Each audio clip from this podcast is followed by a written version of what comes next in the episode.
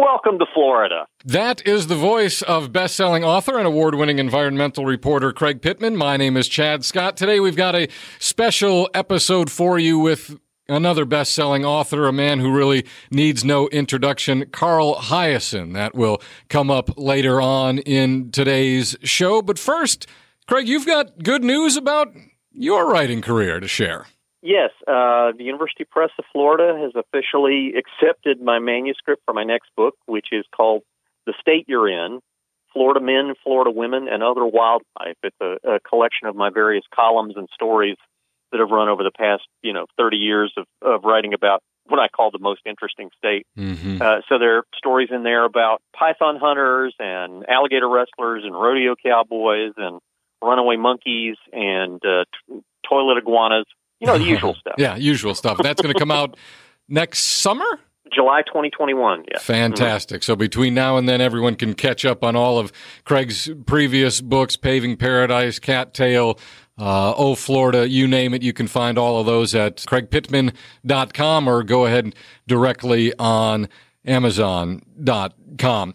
We have enjoyed starting this Florida centric podcast. We're oh, 10, 11, 12 episodes in now. We began in June. Another Florida podcast I want to shout out for the work it has done recently is Wait Five Minutes and that is the oh, title, great. title great. of the podcast. Yeah. You can search for that wherever you find this podcast. Craig's been a guest there before. The season finale this year was about the Cross Florida Canal, something I had heard about before, but not in this sort of detail. The storytelling is fantastic. You show up for one of these predictable ecological devastation Florida stories, and you you definitely get that.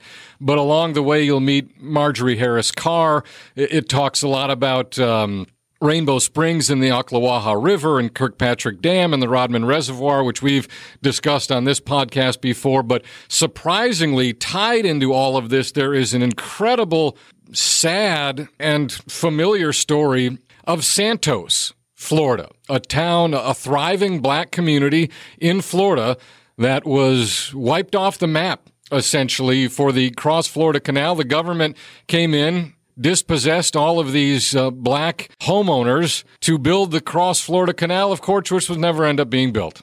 Right, and right. It's sort of like the TVA, but without without the successful energy uh, production. Yeah, it's oh yeah, it is a remarkable story of structural racism on behalf of the U.S. government. There is a hero in Marjorie Harris Carr. There is a villain in George Kirkpatrick. Uh, something that everyone who is, is interested in Florida and, and lives in Florida should learn more about and know more about. Wait five minutes is the name of the podcast. Have you ever walked on that the, the cross floor, the Marjorie Harris Carr Greenway, which cuts across Florida as a, as a walking biking path? Just a little bit, and uh, I've been to I've been to the dam several times. Mm-hmm. And what's really interesting is to go there during what they call a drawdown because they have to periodically they have to mm-hmm. release a lot of the water from the reservoir in order to clean it out because it accumulates all kinds of not to be too blunt about it, but all kinds of crap, yeah. you know, uh, uh, exotic aquatic plants and so forth. And whenever they do that, you can see what was there before the dam existed. You can see all of this this vast forest of stumps yeah. That were part of the Ocala National Forest that were 7,500 acres. Yeah. yeah, that were drowned. Well, first they ran this crusher crawler over them to, to basically to cut down the trees by smashing them mm-hmm. uh, with with just the sheer weight of it, and then and then they they drowned them. And it's supposed to be good for bass, but you know the river was pretty good fishing before that. Yeah, it's, it's one of the oldest, if not the oldest, environmental fight in Florida, and in a, in a way, it's still going on because the dam is oh, still oh, there. People would love to tear it down, mm-hmm. and governors going all the way back to Lawton Chiles and Jeb Bush mm-hmm said we we are determined to tear this dam down, and they never could because they couldn't get the funding from the legislature to do yeah. it. And it, it goes back. Well, the whole thing dates back to FDR and yeah. a, a post Depression era attempt to uh, create the, jobs, create jobs, Basically. right? Building this enormous, you know, public works quote unquote project, but it involves LBJ Nixon. Mm-hmm. I mean, it is a, an extraordinary piece of Florida history, not just Florida environmental yep. history. There's a book about it called with a great title, Ditch of Dreams. Absolutely. Yeah. Ditch of Dreams is, is more reading you can do. Florida Defenders of the Environment is the grassroots nonprofit Marjorie Harris Carr started largely to fight the uh, Rodman Reservoir, Kirkpatrick Dam, they are still in operation and, and fighting to uh, remove that dam and restore the area to a more natural state. So you can learn more about them online as well. Also, recently, Craig got a uh, nice note from the folks at the Mote Marine Laboratory down in your neck of the woods. We mentioned them in episode seven about a wildlife rehab, and they have actually uh, wanted to share some exciting news with us about coral reef restoration. And this is a uh, as we were talking before the episode, this is kind of more of a, a visual deal than an, an, audio deal. But for the first time in Florida or Caribbean waters, uh, restored massive corals were observed spawning and this is uh, in large thanks to Mote Marine Laboratory and Aquarium's innovative efforts to restore Florida's coral reef. So you can visit mote.org, I believe, is the website for the Mote Marine Laboratory. And there, if you're into coral sex, you should go check it out. Absolutely. They are doing uh, great work there to help bring back Florida's coral reefs, which has been uh, damaged so greatly by acidic waters and bleaching and climate change and habitat destruction and the, the, list goes on and on and on and on. But there is uh, real good news there to share from the folks at the Mote Marine Laboratory. Carl Hiaasen is a native Floridian. He still lives here, a University of Florida graduate who has written numerous best selling novels. He has written nonfiction books. He continues to write a regular column for the Miami Herald. His latest book, Squeeze Me, a novel, captures the Trump era with Carl's inimitable savage humor and wonderful eccentric characters. Book list called Squeeze Me, a quote, rampagingly funny satire, unquote. You can find Carl Hiaasen online at Carl Hiaasen, H I A A S E N dot com. He's on Twitter at Carl underscore Hiaasen and Facebook at Carl Hiaasen.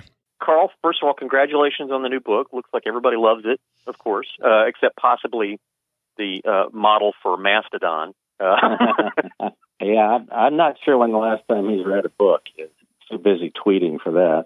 He does offer book reviews occasionally, so you know you you may have a shot of him. Uh, you know, it would make my day. You actually encountered him once at Mar-a-Lago, didn't you? I did. I, well, I've I've met him twice. You know, the president in Squeeze Me is of course totally fictional. He just happens to to like like junk food and and have a you know a vacation mansion in Palm Beach. Um, it's just coincidental, but yeah, I met Trump twice. First time was at the film premiere of um, Striptease in New York, which was back in God, I want to say Craig was like maybe '96 or something. Mm-hmm. And uh, they had, you know, they was the the movie premiered at the Ziegfeld, and then they had a, uh, and I felt, you know, I mean, of course, Florida boy, I was completely out of place anyway. But then then they had some after party at the Rainbow Room at Rockefeller Plaza, and and you you you went up, you know, and the cast of the movie was there, and you know, Burt Reynolds and Demi Moore and all, all the big shots. And then they had a receiving line of celebrities, random celebrities that they used to just drag in for these parties that had nothing to do with the film or the book or anything else. Standing in line was was Donald Trump, and right next to him, or like two two people down, was Meatloaf. And I was I, I was far more excited about meeting Meatloaf for sure. For sure. Um, and then I met him just maybe I'm I don't know I want to say nine or ten years ago. I was actually at a a charity function in in at Mar-a-Lago, and one of the few times I've ever been invited to to Palm Beach for anything, and that'll that'll decrease after Squeeze Me. but anyway, and it was a charity function, and uh, he he was there. He was lurking around, and again, had nothing to do with the cause of the you know the event itself. Uh, he was just hovering, and uh, and so I, I met him. He was uh, chatting up my uh, my my wife at the time. I had to go on stage and do some, you know, introduce somebody, do something. When I came down there, there he was, and I, and I, he has no. I mean, I'm sure he doesn't remember. He meets thousands of people, but I mean, it's, he was hard to forget because the the, the hair was uh, formidable even back then. I mean, you couldn't help but stare at it. It was just uh, some sort of uh, textile masterpiece. When you were growing up in Florida, did you ever picture yourself someday in a setting like that? Uh, hell no, no, no, no. I still don't. I still don't picture. I would much rather be in the Everglades with the, you know, with the critters out there. I, you know, I just, it's best if I don't. I mean, just leave it at that. It's, it's better if I'm not there. Where did you grow up? I, I grew up in uh, in a town called Plantation, which is in West Broward, and uh, and I, it was at that time it was it was very rural. I mean, uh, it was just all of that was getting just to be developed. So we were right on the edge of the swamp. I mean, you ever, you know, you had regular sort of wetlands from the Everglades, and you had pasture land, and and I mean, there was nothing. There was not a mall. There was not a Broward Boulevard was two lanes. Sunrise Boulevard was two lanes. All the the big thoroughfares, and, and so we just rode our bikes after school, went out, and you know, and, and went fishing and snake hunting and all that kind of stuff. I was not afraid of that childhood for for anything. Now it's you know heartbreaking to go down there, and it's all all of that's under concrete. Everything all the way to the levee out of the conservation areas.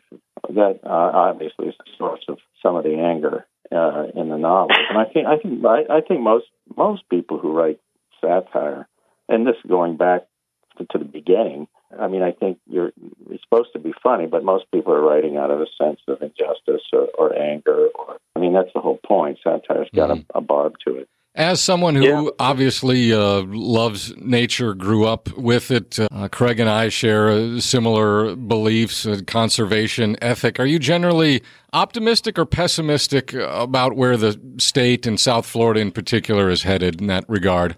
I'm a pessimist by nature with a Norwegian background. We just walk around with a pall of gloom over us most of the time. you know, I think the movement is strong, and it's ironic that I mean, the more people who move to Florida and who, uh, for whatever reason, they've moved here, the, the, the bigger and the stronger the movement gets because uh, uh, they they value it more. I mean, there's 22 million people living in this state now, and when I was born, uh, I think there was about five million. So that's that. Mm-hmm. The, the size of this place is quadrupled just in my lifetime, and I'm not that old. But I mean, the, but the idea of, of any place growing that fast is, you know, brutal on for environmental issues, for water quality issues, for air quality issues, all these things. And the, the one thing that you saw, for instance, you know, with the the green the green blue algae blooms that have been happening on the when they when they emptied Lake Okeechobee, you know, for mm-hmm. um, when the water levels get too high, and all that all that runs out the Caloosahatchee and St. Lucie waterway, and these massive algae blooms. And on the west coast, you're seeing these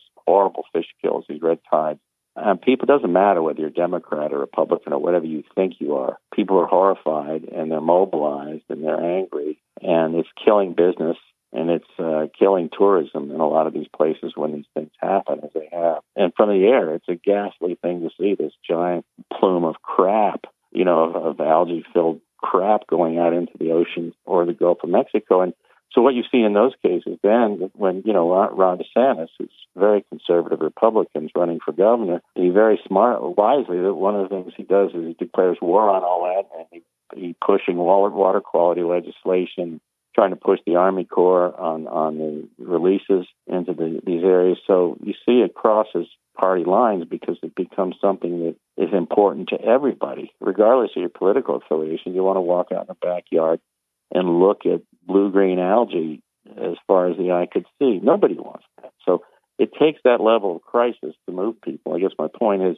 when you see those people come together and you see that kind of stuff happen, you're you're optimistic. On the other side of the coin, it, they're still you know they're still going to be releasing that water and you're going to see see more of this stuff, and you're going to see more red tides. But it it's causing more of an uproar now, which is good. People are starting to figure out that the environment is the economy in Florida. It's taken a long time for that, as you know, and that's the great irony is that as we fill up with people, and we're we're we're proudly, according to Rick Scott, you know, we're ahead of New York now in population.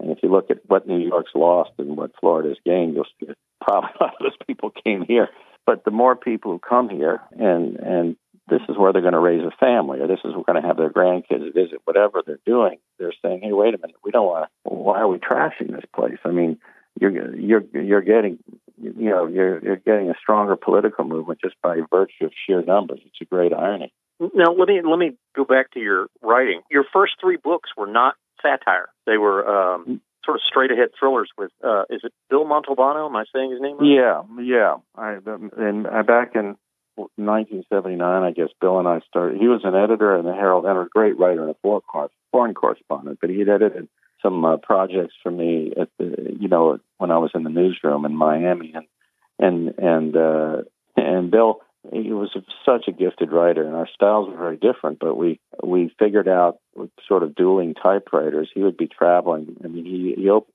Herald Bureau in Beijing for example and so he would be overseas he'd be writing five chapters on the book and I'd be writing five chapters at home he'd take certain characters and it was it's very difficult to collaborate even in nonfiction uh, but to do it in fiction was tough, especially since our styles are so different. But we were able to do this kind of. They were thrillers, so they had to be structured and they had to be planned out uh, way more than I plan out my novels, obviously. And it was a great, it was a great learning experience, and uh, working with him was tremendous. But no, there was no.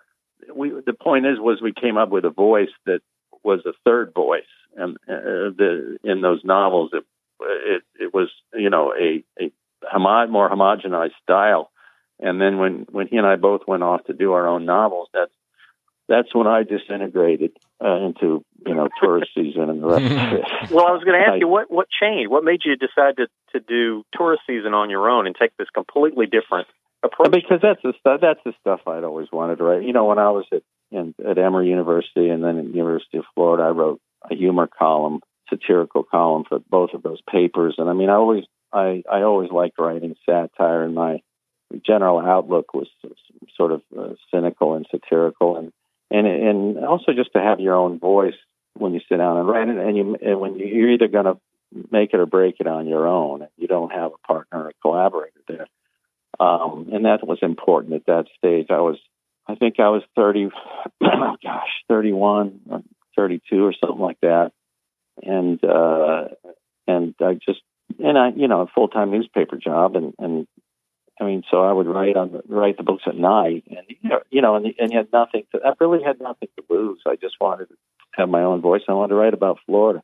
You know, Bill and I had two of the books we had done were set in Florida. One was sort of based on the cocaine wars in Miami, and the other was drug smuggling down in the Keys, both of which I'd written about as a reporter. And then the third one was set in China, where he had spent some time, and uh, and I just wanted to train my sights on, you know, uh, Florida's, in my mind, is a, for satire was a much more target-rich environment. Were there influences on your writing at that point? Were you mm. consciously or unconsciously channeling other writers you had read? No, I mean there really wasn't anybody doing that kind of stuff. I mean, I, I read, you know, going back to in terms of what you were aiming to be, if you were writing something with an edge, but that was supposed to be funny, I would have been Joseph Heller and uh, and, and Catch Twenty Two and some of his other other novels and some and some Salinger. I think uh, J.D. Salinger probably affected every writer in my generation, but nobody was really going out on that on that high wire and doing.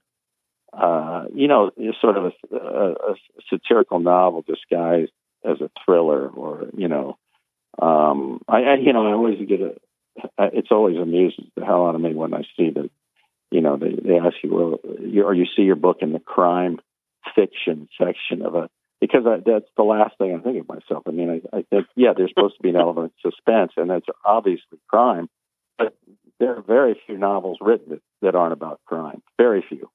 Uh, even it's romantic novels. There, there is always can... some sort of crime involved, and whether it's a yeah. crime of the heart or the soul, or whether it's a you know a homicide. Uh, it, it, it, I mean, that's what everybody that, that that's the at the heart of almost every conflict. So it's always amusing to me, you know, when you know they've got me sort of stacked up with the thrillers. And the other, I think the other writers had an effect on all of us. And I mean, I don't think any anybody who's publishing right now in Florida uh, would be here if it weren't for John D. MacDonald. I mean, um, the, the those books you know, the Travis McGee novels in particular, when I was young and I read those, that I think that was one of the other things that made me really want to go out on my own was because um and, and he he wrote about Florida and he wrote about places I knew the neighborhoods, I knew the streets. I mean Bahia Mar I, I you know, I, I mostly, I mean, you know, my my dad's office was in Fort, you know, downtown Fort Lauderdale, so I would, you know, we'd go to the beach there and go off Las Olas. I knew all the streets and side streets and the um, the Yankee Clipper and all the, you know, all those old places were things that were in his novels were places I knew and recognized, and, I, and it was very cool because he got off all these incredible riffs about. This is going back into the '60s about overdevelopment and greed, and and you know the the in, you know the influx of just you know slime balls, you know the mercenaries that were coming to Florida to exploit it. That's what that's what John was writing about, and that was another inspirational thing. I don't think any of us. I think Randy Wayne White would tell you the same thing that we all owe a huge, huge debt to to uh, to him. He was writing from a place of real deep anger at the stuff he saw going on, and yeah, not so not really being funny about it. You're, but you take more of a yeah, satiric, but mocking. if you read, if, if, Yeah. yeah, that's true. That's true. But if you read, if you look at some of the dialogue between Travis McGee and Meyer, you know, his philosopher friend, when they're when they're sitting on the houseboat, there isn't there is some dry humor in there. There there's a, there is outright anger, but there's a, you get you get a sense of it. No, my style is different from MacDonald's, definitely, and uh, and again, I I don't have a model for that. I I just knew that from a young age when I was writing, uh, you know, even in high school, and then for the college newspapers, you know, it was fun for me to make people laugh. With that, if my writing made people laugh, it was a it was a it was a total high. Um, now, if if you're, it's one thing to do it in a 700 word newspaper column. It's another thing to do it, you know, in a hundred thousand word book manuscript. It's a whole it's a whole different enterprise to to sustain it um, because it's a you know it takes a long time to do, and then there are days when you're writing, and, and this was really true when I was working on Squeeze Me. Uh, there were uh, there was periods of time where you, I just didn't feel very funny, and I, it was very hard to write something funny, you know, because of uh, of, of events going on around me, and uh, it, you know, but you have to kind of rally and push yourself. In the end, it becomes therapeutic. But when you're doing it, you think, how am I going to go to the office and write one one funny line of dialogue or one funny scene or, or you know something you know it's it's it becomes a, a challenge uh, to do it um, you know when when circumstances aren't all that funny yeah, I think any creative endeavor takes incredible discipline, whether you're a writer, whether you're an artist, that ability that, you know, I wouldn't have to do this today, but I'm going to because it's what I do. And if I don't, Yeah. you know, I, I, you know, these bad habits of not writing sort of manifest themselves like good habits of writing. And most of our audience is never going to write a novel or a newspaper column, but they may write a business proposal or certainly an email or a card. From Carl Hiaasen to a, a lay writer, how do you be a better writer? you know my uh i mean th- there are no there really are no are no secrets chad. There i mean I, I wish there was magic a magical formula for it. My my late brother who he had a great he had a great phrase for it. He said uh, oh yeah he would tell people oh it's e- it, the formula is easy. So ass in chair You- it's true. you, Yeah. Mhm. you you sit yourself down and you stare at that screen or the typewriter or the legal pad, whatever you're writing on. Uh, and there are still writers that write on legal pads, as extraordinary as that seems to me. But but and you sit there and it's blank, and you put something on it that will have some value to somebody. You know, write something to amuse and entertain or or enlighten somebody. I mean, it's a hell of a thing when you think about it. But that's the only way it gets done. And the the great thing, well, Craig, you know this one. The, the there's a reason that so many writers, so many authors come out of the world of journalism. It's because we are trained to write on deadline. We're trained to write no matter what, what else is happening. Nobody wants to hear you go in the newsroom. Nobody wants to hear you're having a bad day. You got, you know, you got stomach cramps, or your, you know, your Mhm. significant others you're mad at you. Nobody gives a rat's ass. Um, you got you're you're- you're on deadline. Sit in your chair and and get the story done. And when, once that muscle is, I mean, you're conditioned to do that Yeah. for years and years and years. Uh, then, when you want to tackle a book, and it is a long project, and there's some days when you don't feel like writing, you but you you've got you've been trained to do it anyway, and that's why um, editors in New York, uh, book editors in New York, and agents in New York, and publishers in New York. They love working with journalists because the stuff gets done. Hmm. it gets done. You mentioned about your your brother. I, honestly, and you know, my condolences on uh, on his tragic death. I wondered if you were going to write another funny book after that. I mean, I just can't imagine I, I did being able to do that. I mean, um, Rob was killed in uh, the mass uh, shooting up at the Capital Gazette newspaper in Annapolis, and it was in June of 2018. And um, I've told people this that I mean, I, I mean, it was just horrific. Uh, and I won't go into the details, but he was one of five people that were killed in the newsroom. And he was younger than I was. He was six years younger, but he was a very gifted writer and one of the funniest guys ever, and just just an incredible person. And and I just there were that was for the first time in my whole lifetime of writing that I could not I couldn't write. I, and I didn't write anything for over I think it was over two months. I don't remember. It was all just blur after he died. And I mean by that I mean I knew that I, the first thing I had to get back to doing was my column. I had to because that's what he would have wanted. He never would have wanted me to quit on any of that stuff. So, so first I got back into writing a column. You know, getting the rhythm back and getting the sort of some clarity back, and then gradually, you know, I mean, I, I had a book I wanted to write. I knew, you know, I knew I had to do it, and it, it took it took longer than that. It, it took longer than that to get back into the, a novel but I knew that once I did, you know, like I, I, I dedicated this book to him, Squeeze Me, and I knew that if, you know, if nothing else, I was going to finish it for him because he would have been pissed off to think that I would just, you know, I would just hang it up, you know, and, and not write anymore. I, I think he would have given me a lecture on that. So, you know, that it was motivational, but at the same time, it was very therapeutic. Writing keeps you afloat in, in bad times. It it, it, does. Is there a storytelling tradition in, in your family? I, I don't think I've ever read anything about you know what your dad did for a living or anything like that. But I know uh, growing up in the in the South, and Florida technically is part of the South. You have this. You tend to have this sort of storytelling tradition in the family. Well, it, it, it there was, but it wasn't Southern. You know, my um, uh, grandfather was um, uh, from a family of Norwegian immigrants. They're from North Dakota, and my mom's family was from Chicago. They're uh, uh, Irish and German uh, immigrants. And so when my grandfather moved, he was an attorney, and he was the first one in his family to go to, to go to college, and he, he got and he moved down to Fort Lauderdale in 1922 and opened one of the first law practices down there. And my dad was an attorney also, but my grandfather was the storyteller. He loved.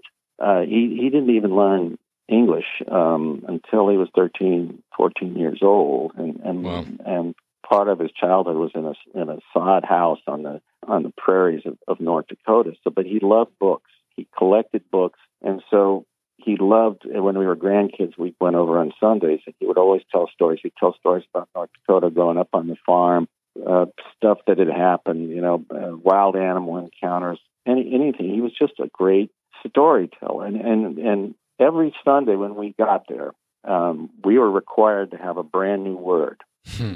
Just one word that we had learned and we could spell and had the definition of, and would sit around him and tell him what it is and what the word meant. And I mean, that was the deal. Is he loved the language so much. He loved books so much, and, and uh, even when he died, I'll tell you, I've got an old book of um, Bartlett's, you know, quotations that was in his library. And, you know, when he wrote his legal briefs and everything, he would use this. And, and I, I got to say, there's got to be 150 bookmarks in there, easy. And each one leads to a page where he's underlined in red ink a passage from a poem or a famous speech or something that uh, that moved him in some way and that affected him in some way, and that you know he probably used in some legal filing something. Uh, but it's amazing. I mean, I think that's where a lot. I mean, I think that's where, where Rob and I, I'm, I'm sure, got inspired in a way to not be attorneys to go do different kinds of writing. Instead, go into telling stories for a yeah, yeah, yeah. I had I had no interest in, in the law. I'm sure, in a way, it was it was sad for my grandfather and my dad, but I had absolutely zero interest in becoming an attorney. And now it's ironic because my oldest my oldest son went from journalism, a career in journalism, to being an attorney in Miami. so it's like they would be proud. Let me ask you about about your nonfiction. You wrote you wrote a great scathing book about Disney. Yeah, Team Rodent. That is it's it's short but powerful. What kind of reaction Do you get? Do you still get people co- contacting you about that one? I saying, still oh get letters God. from people. I get letters from. Uh, it was sort of. It was called Team Rodent: How Disney Devours the World. And it was. It was quite a few years ago, but it was just. And, it was sort of focused on you know Disney's in, in, engulfing Florida, but also just the whole at that time the whole Disney culture. And then they were they were redoing Times Square at the time, which I always found ironic. Um, for you know, had Lion King going in Times Square, where where all the uh, the bad stuff used to happen. But but it was just about the culture, and and, and, and I'll just one story. There was you know it was a bit of a rant. They'd come to me. Um, Random House was doing a series of, of short books, uh, longer than essays, but shorter than an average nonfiction, just on one subject. They had they had Jimmy Carter doing something. They had I forget who, all these distinguished people doing these things, and then they asked me, and I thought, well, this is a mistake. And they said, well, aren't you? they said, aren't you? Aren't you? Aren't you mad enough about anything to to to write I said, well, I, I said I could probably do 25,000, 30 words on Disney if you wanted. you know, I mean, just the, the, the transformation of Florida and, and, and what's happening in Central Florida. Just to, and so I did. And I, uh, I, well, what I did was I, and I had some people, I knew people who worked there and I had some stuff that I had put in there, but I heard from so many people who worked there who said, you should have. I wish you got in touch with me. I could have told you a story. I mean, these are people that were like worked. In, they were one of the characters. You know, mm-hmm. they had on those costumes, yeah. and they had Cast some hideous story that there was no air conditioning, and they they keel over on Main Street. You know, with I mean, I mean, there was just. Um, it, it was. I mean, I wished I had time had had time to you know report it like a real book, but it wasn't meant. It was just sort of screed. But the people got in touch with me that worked there would just, would just say, you know, because you couldn't find the book anywhere on they weren't exactly selling it at Cinderella's Castle. um, so it became sort of a cult thing among among employees that worked there. But but uh, but you know, I mean, I remember I had this great memory. I went there one time on a story when I was a very young reporter when I was working in in Cocoa. Uh, I think right it was right out of school. There was a paper called Cocoa Today, which is now Florida Today, and that was my first job. And I went there, and they sent me over to do a, feature story about some entertainers. You know, they had they have a lot of big time it Disney wasn't that old that time, Disney World, and I had, they sent me over to interview like Don Knotts from remember from the Andy Griffith Show, and, and a bunch of other a bunch of other. I don't know what they were doing there, but anyway, I said, well, why not go over there? But I remember at some point during the day, it started to rain like hell. You know, and I thought, well, this we'll just open umbrellas, and the people who are, you know, the Disney quote cast members who are escorting the media around. Oh no, no, we can't be out there. All of a sudden, like a hole in the ground opens up, like under a shrub or under a dumpster or something, and and, and there's a you go underground. Whole, the whole world of Disney is really underground. All the service, you know, the service roads, the, uh, you know, all of the catering, everything is under the Magic Kingdom, and they come up and put everything. So you know, you don't see any trucks with garbage cans rolling down Main Street. I mean, it's all happening underground. I'd never been on it before. And they said, you got to swear, okay, nobody gets to go here, but it's raining so hard and it's lightning. We're bringing you down here. We'll wait till the storm's over. And so I remember going down there, and the, and I don't know, it was Mickey or Minnie, I forget which of the rodents uh, characters. The dude had his hat off. You know, he had his head off, and the rest mm-hmm. of them, he's got, and he's and he's sitting there, and he looks like anybody, just kind of sitting there, just any work, hard working guy just taking a break, and he's sitting there puffing a cigarette, and he's had his head under one arm. You know, I thought this is this. I thought this is freaking fantastic. There's Mickey sucking on a Marlboro. Which, you know, I mean, which you're not allowed to do up above ground. You, you can't. They no, can't see no, you your head not. off. I'm sure you're Yeah. not allowed these days. I'm sure you can't do it underground. But I just thought this is just a working stiff. It's- And what kind of job is that? Running out there and having these kids, uh, you know. And then I got in. Here's what else I did. I got into all these lawsuits. No, I didn't get into, but I at the time they I did a, a series. Uh, I think for the Herald actually. I went over and looked at all the litigation against Disney because they get sued all the time. Uh, uh, you know, tourists go there, find all kinds of reasons to sue Disney, and they have the best lawyers in Orlando, obviously. And Sure. but there were some hilarious. I mean, I, I have to say some hilarious lawsuits, and so I, I got into that a little bit. And one of the hmm. characters was Goofy, or one of that's the other dog, Pluto. He'd just been having a bad day, and this was a great lawsuit. And So they're going to Main Street Parade, da da da at night, and then some poor kid, some kid comes out, and keeps yanking on his tail, keeps darting out of the crowd, yanking on his tail, and and the poor the poor dude just can't stand it anymore. You know, he's trying to be cheerful, and he's in his Pluto or whatever out and he turns around and just drop kicks the little sucker about three rows in. you know, they settled that one. Yeah, uh, the kid the kid wasn't hurt, but I mean, I have I had nothing but empathy for the for the character. You know, that was one they didn't. That one didn't go to trial. Well, of course, there was that, that terrible story of the, the little boy who was swimming in one of the ponds and was bitten oh, and was killed by an alligator, right? Yeah, and then they put out the warning sign. Yeah. Then they, see, but that's part of what that that book was about. Uh, Team Rodent is about is that is that nature and Disney are not hand in hand. I mean, they one of the no. first things they did was scrape the lakes and put in white sand so the water would be bluer when they when they bought a lot of that property. They, they literally the tannic yeah. water, the natural tannic water of Florida, which all of us who grew up here knew, was not looking good on the promotional brochure. Hmm. so they actually they actually redid the bottoms of the nature never measured up, never. And so yeah. this was a classic thing of some lawyer somewhere said, "Oh God, don't put up alligator signs; just to scare people off." Something that decision was made, and this poor child, this poor kid, I remember that story vividly. Uh, uh, was I mean, he that should never have happened. That horrible, horrible incident should never have happened. And and uh, and then you're right. After the child dies, then all of a sudden they put up signs that have an actual alligator on them or use the word alligator. Um, the, the, the, I loved it because for a while I said, uh, you know, uh, it was like uh, watch out for local wildlife. You see these signs. That's another way of saying big yeah. gators. Okay, but they wouldn't. That was their mentality. Uh, that and it existed. You know, it, it just permeated the culture. Was that uh, you know nature? Yeah, forget about nature. We're Disney. We can handle it, and, and we don't need to scare people. Well, you're in Florida, folks, and and uh, you know you're talking about a prehistoric animal who can't read. He's going to be in the no, I mean it's just it's just hideous. But uh, enough about Donald Trump. Yeah.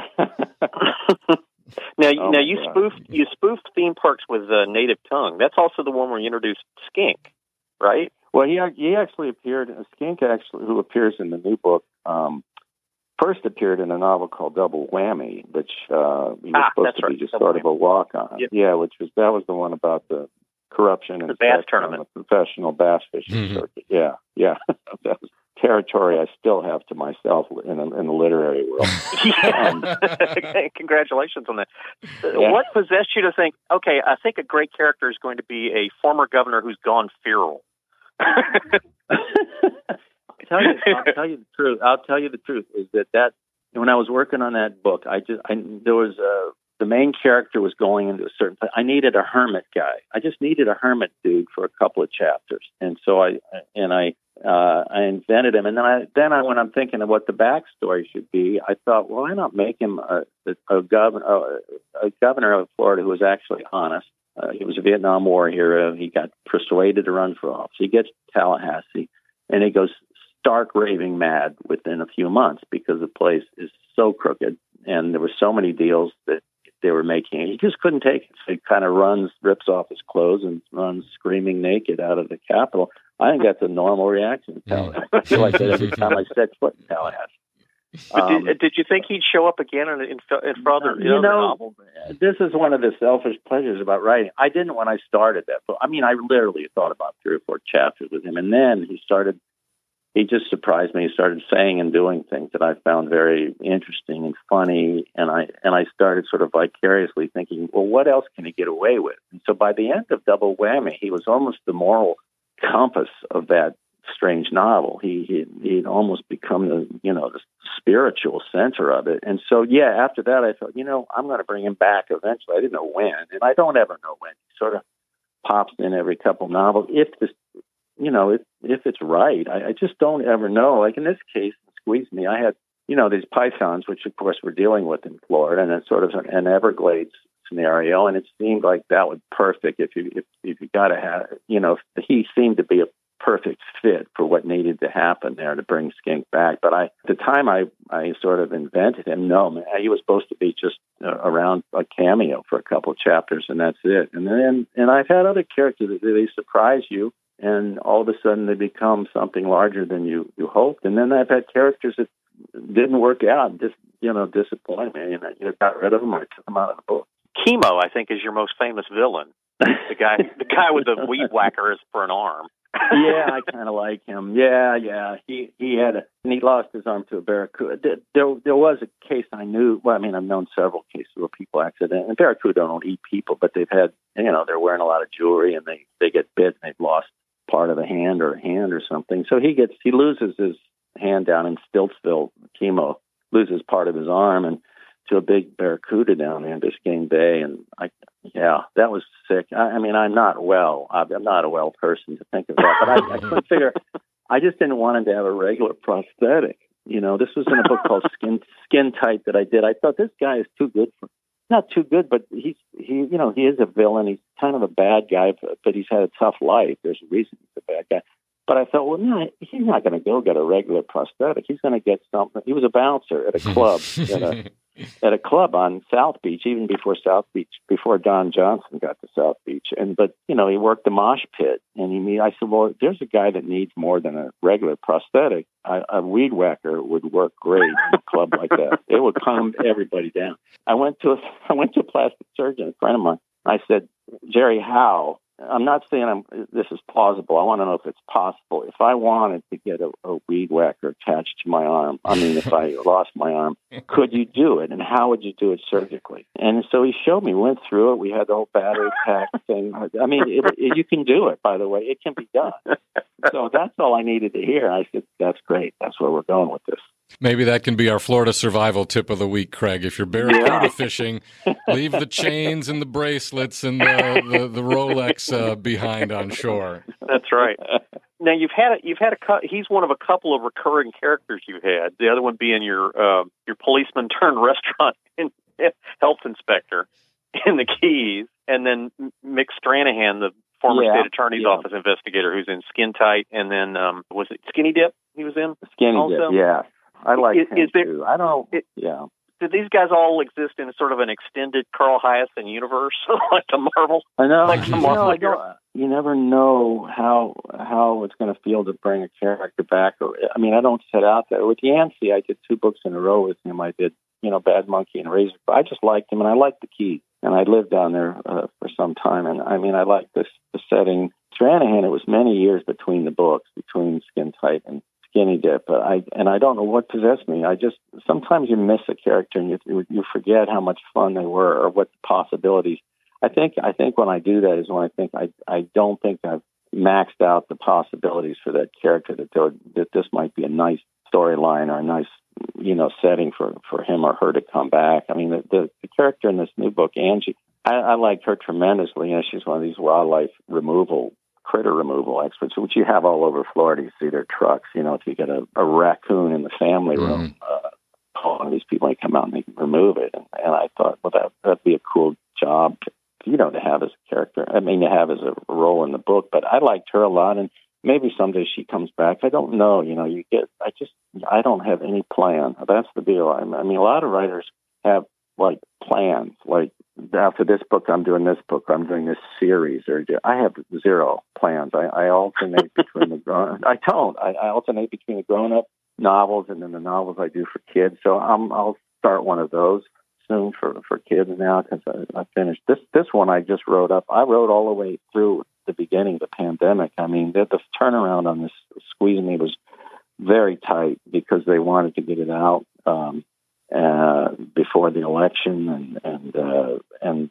so I, I never worked on that kind of a fast turn. Usually, it's nine months or even a year from the time you you finish until the time an actual book is. You know, the book mm-hmm. actually shows up in a box on your doorstep. This this turn was very fast. So I'm still. I'm not, I have no great rush to start anything new, but I, you know, I mean, last night I had an event with with with with Jim Patterson, a, a virtual event. I was just joking with him, in the course of the the one hour we spent together, he probably did already. He was probably the book had come out while we were talking. you know, um, but I can't work like that. I'm just I, I can't I I just am not that fast. The new novel is Squeeze Me. Carl Hiaasen is the author. You can find it everywhere and go ahead and do that. You will enjoy it and go through the back catalog as well. Thank you so much for all the time you've given us today. Craig, wrap it up. Before we go, real quickly, what kind of reaction do you get to your kids' books, like Hoot? That's just been wonderful. They that the kids make you believe that there's hope. That's the one reason I kept doing it. I mean, that the letters I get, I get tons of letters. They actually sit down and write letters, and they teach the books in a lot of classes, which I I understand might be terrifying at some level, but I get letters from all over. I get letters from all over. The kids are terrific. They're they're blunt, by the way. if they don't like something, they let you know but it, has been they're they're so connected to nature. It's like Craig, well, you appreciate this from your own writing. It when you see what a kid's face is like the first time he sees the Everglades, the first time he's out on Tampa Bay, or you just they just they're so connected inherently to nature that they they dig the books, and um, that's been a great thrill for me. And uh, um, you know, it's just. And, and by the way, anytime you can see it, you see a kid who's actually opening a book and not looking at his iPhone, that's some sort of victory. Mm-hmm. True, very true. Carl, this has been wonderful. Thank you so much for your time. All right, you guys. Thanks a lot. When did you start thinking you wanted to be a writer, Craig? Oh gosh, um, I when I was a kid, um, my mom worked part time and she had a portable typewriter. And so at some point, I graduated from uh, drawing pictures in crayon to writing made up stories on this portable typewriter that she let me use. And of course, the stories were all about my vicarious adventures, you know, as a winning pitcher in the World Series or a fighter pilot or you know something like that. Yeah. And, but but like I was talking with Carl about, I, you know, I also grew up in this sort of Southern storytelling tradition. My my dad uh, was a big uh, fisherman and uh, bird hunter, and we would get together with his fishing buddies or his hunting buddies, and they would, as Dad liked to say, everybody had to tell a story, mm-hmm. and most of them were lies, you yeah, know. Yeah.